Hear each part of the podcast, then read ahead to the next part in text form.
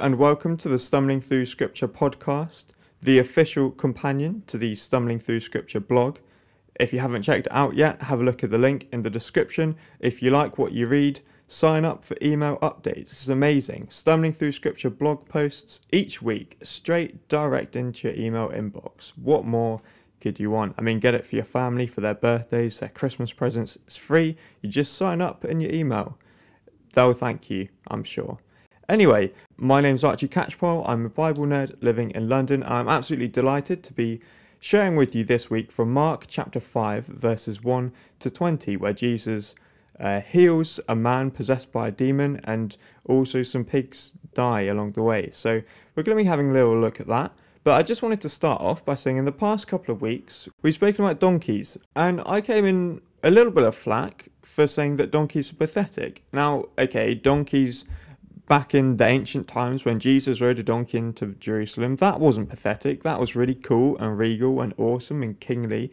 But nowadays, like donkeys, uh, we've got better animals like cars or limousines. So in that respect, donkeys are pathetic. And I had in mind to come out and apologise for saying that donkeys are pathetic and to correct myself and say that donkeys aren't pathetic.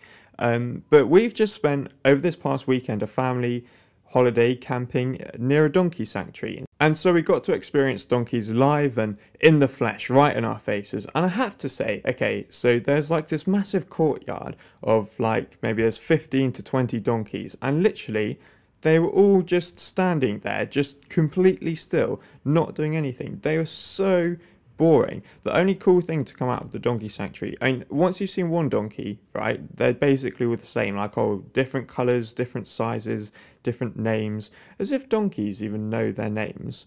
Um, so, but the rest of it was great, just the donkeys were a bit underwhelming. However, there was a blind donkey called Archie, and that kind of, that was exciting because we share a name and that was cool. Anyway, that's probably enough about donkeys because you're not here to talk about donkeys. We're here to talk about the Bible, and that's what we're going to do. Uh, we're looking at, as I said, Mark chapter 5 with the pigs. This story, this story with the pigs and the demon, it's such an unusual story. It's such an unsettling story. Okay, and right, and Mark. So the the gospel writer Mark, he's known for like being quite short and brief in his descriptions. Well, what we have here in chapter 5, okay, is we've got three stories the demon possessed man being healed, a girl restored to life. So Jairus, the synagogue leader's daughter, is like restored to life. She's resurrected basically. And then the woman with the blood problem, she touches Jesus' cloak and she's healed. So we've got those three stories in Mark chapter 5, and all of them, there's so much detail in all of them. Like we're normally used to, right? When we're reading an exorcism in Mark, we're used to the kind of stuff in like Mark 1 21 to 27, where the exorcism is just like the demon cries out, What have you to do with us, Jesus of Nazareth, the Holy One of God? And Jesus is like, Shut up, come out of him. And they come out. Whereas in this one, we like, we're privy to a whole conversation between Jesus and the demon where he's like, Oh, what's your name, demon? And stuff like that. So this is unusual in the amount of detail that Mark goes into, but it's also unusual because the demon is like fantastically strong, and also because there's pigs, and the demons get cast out and they go into the pigs, and then the pigs go off a cliff and die in the sea. So it is a really weird story, and it's also quite unsettling. So what we're going to look at today is we're going to look at the demon, then we're going to look at the pigs, because we're really unsettled by the fact that there are pigs. But the original people who were there to watch this incident live and the original people who would have heard Mark's gospel like written shortly after. In fact, until very recently, most people would have been so disturbed not by the pigs and the fact that they die, but by the fact that this demon is like fantastically strong and Jesus is even stronger still. So, without any further ado, let's get started.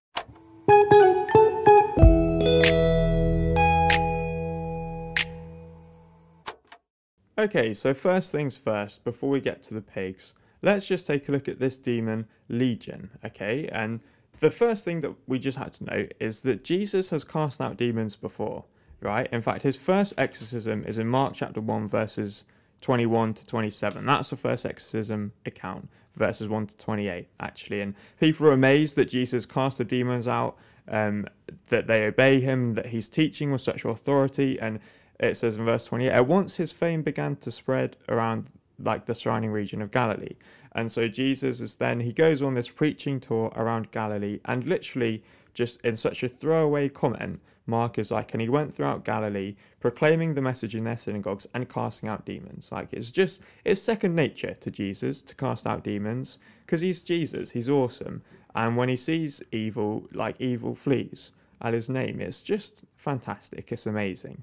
Some people don't quite understand that though, and so the scribes, so like the theologians of their day, in Mark chapter 3, we have this interesting conversation, dispute, I guess, between Jesus and the scribes. And the scribes come up and they're like, oh, um, Jesus has got Beelzebul, so like the ruler of the demons. And it's like, by the rule of the demons, he casts out demons.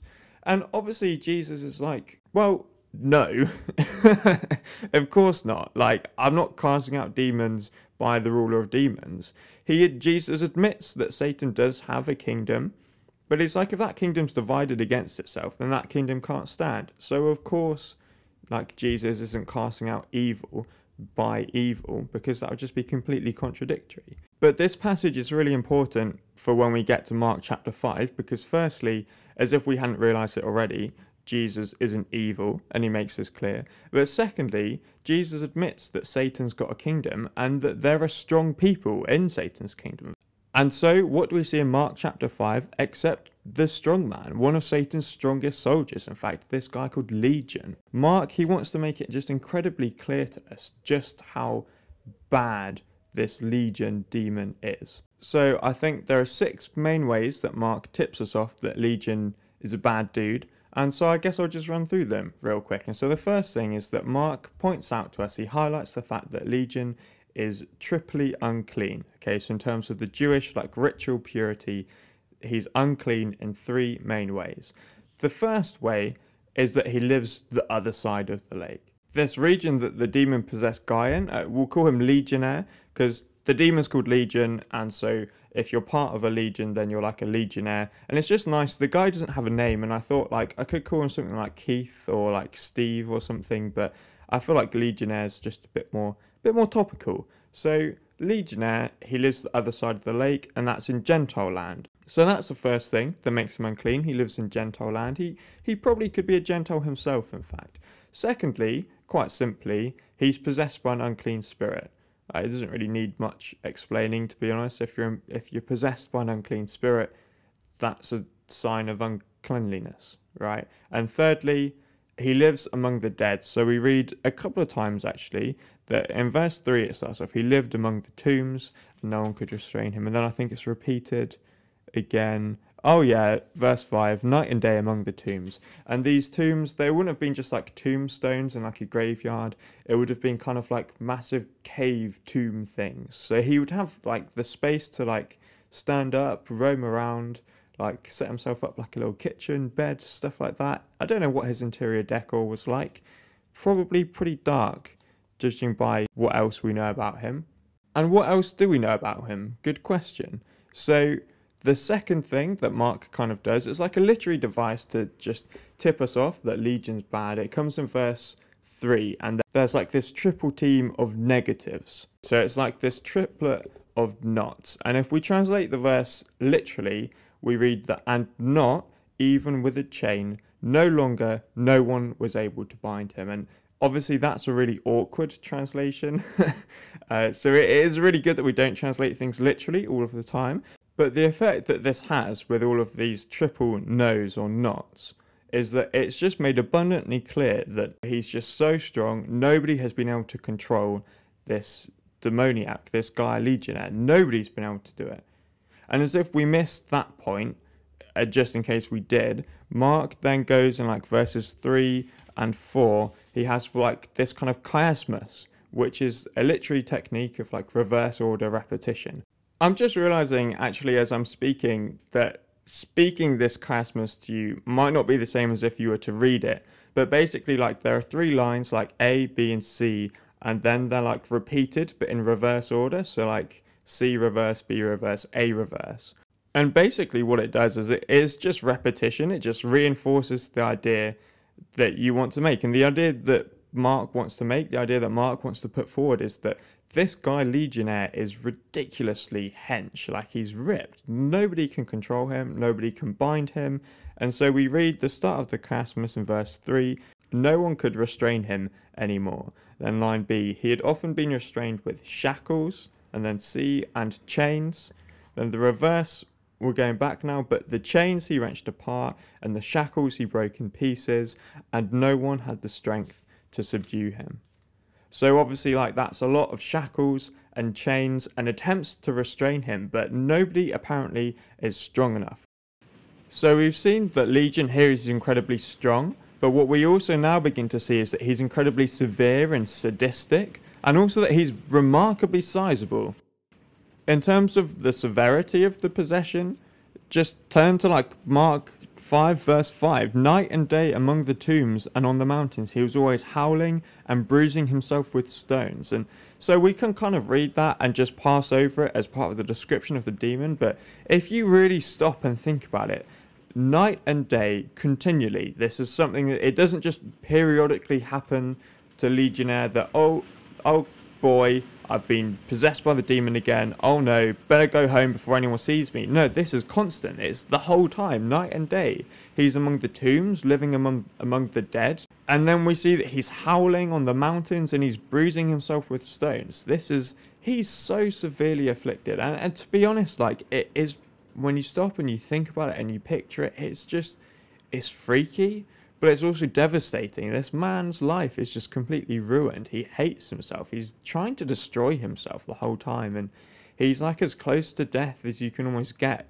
without dying. So, Legion, the demon, is just really severe. He is sadistic.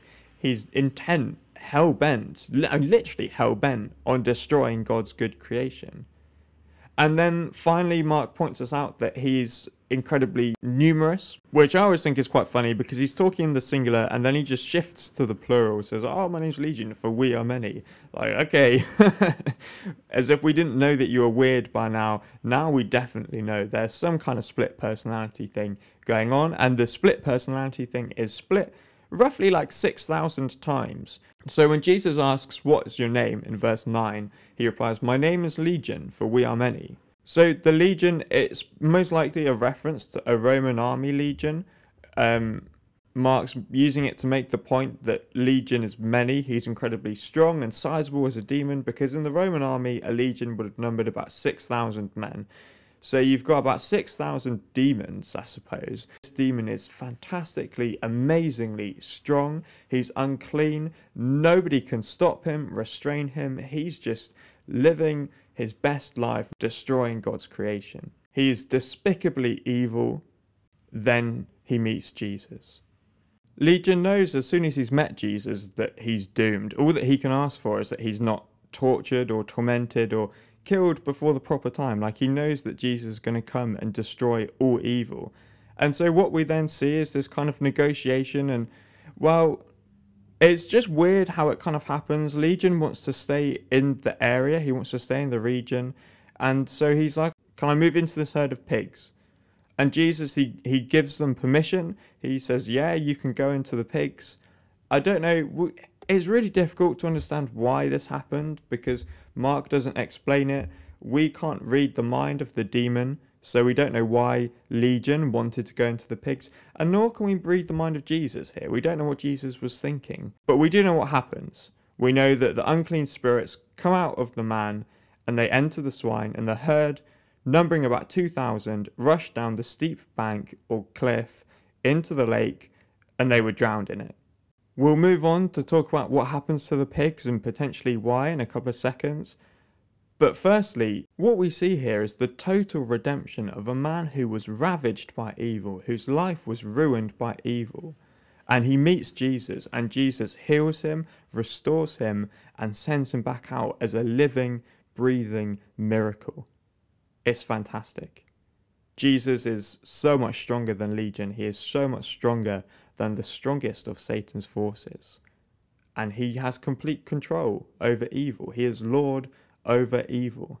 And we can get confused and upset about the pigs as much as we want, but the key point of this passage is that Jesus is Lord over everything, even over Satan and the spiritual world, and Jesus brings healing and redemption. But we are confused by the pigs. We are unsettled by what happens to the pigs, and so they do deserve a bit of our attention. So let's go there now.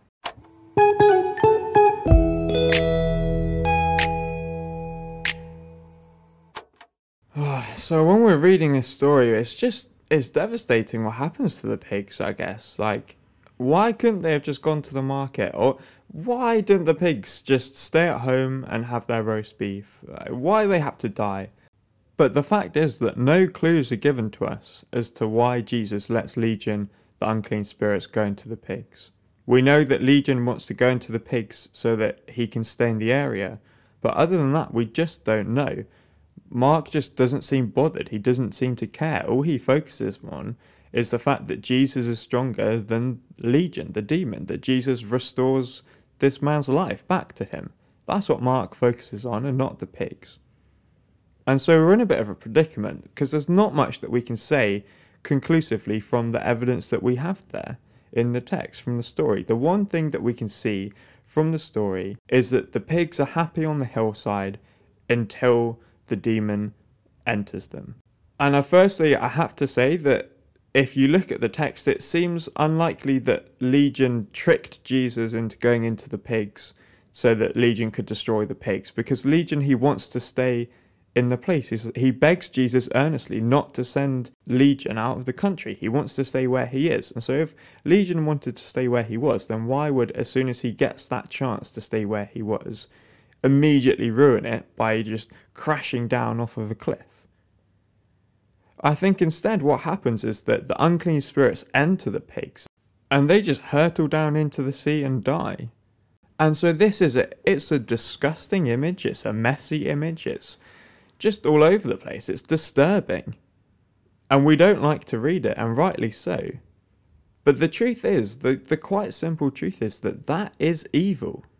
That's what evil does. Evil hates ordinary existence, it hates flourishing fruitful existence and it wants to destroy creation. It wants to hinder creation. It wants to stop God's rule in creation and it will do whatever it can to bring that about. It will do whatever it can to ruin creation.